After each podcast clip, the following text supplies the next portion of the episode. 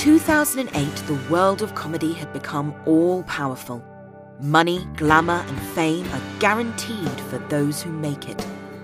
One of our most successful acts, Matt Lucas and David Walliams, have it all.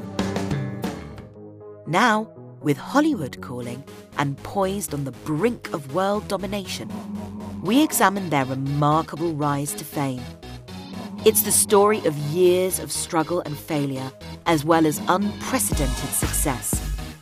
It's a story of tabloid obsession, sex, and celebrity. But are they really heroes, or a racist, sexist, money-making machine, as some critics claim? So what really lies beneath the wigs and makeup? How did Matt Lucas and David Walliams become the new heroes of comedy? Our story begins in seventies suburbia with two little boys. The move up to the exclusive Haberdashers' Aske's School was highly significant for Matt.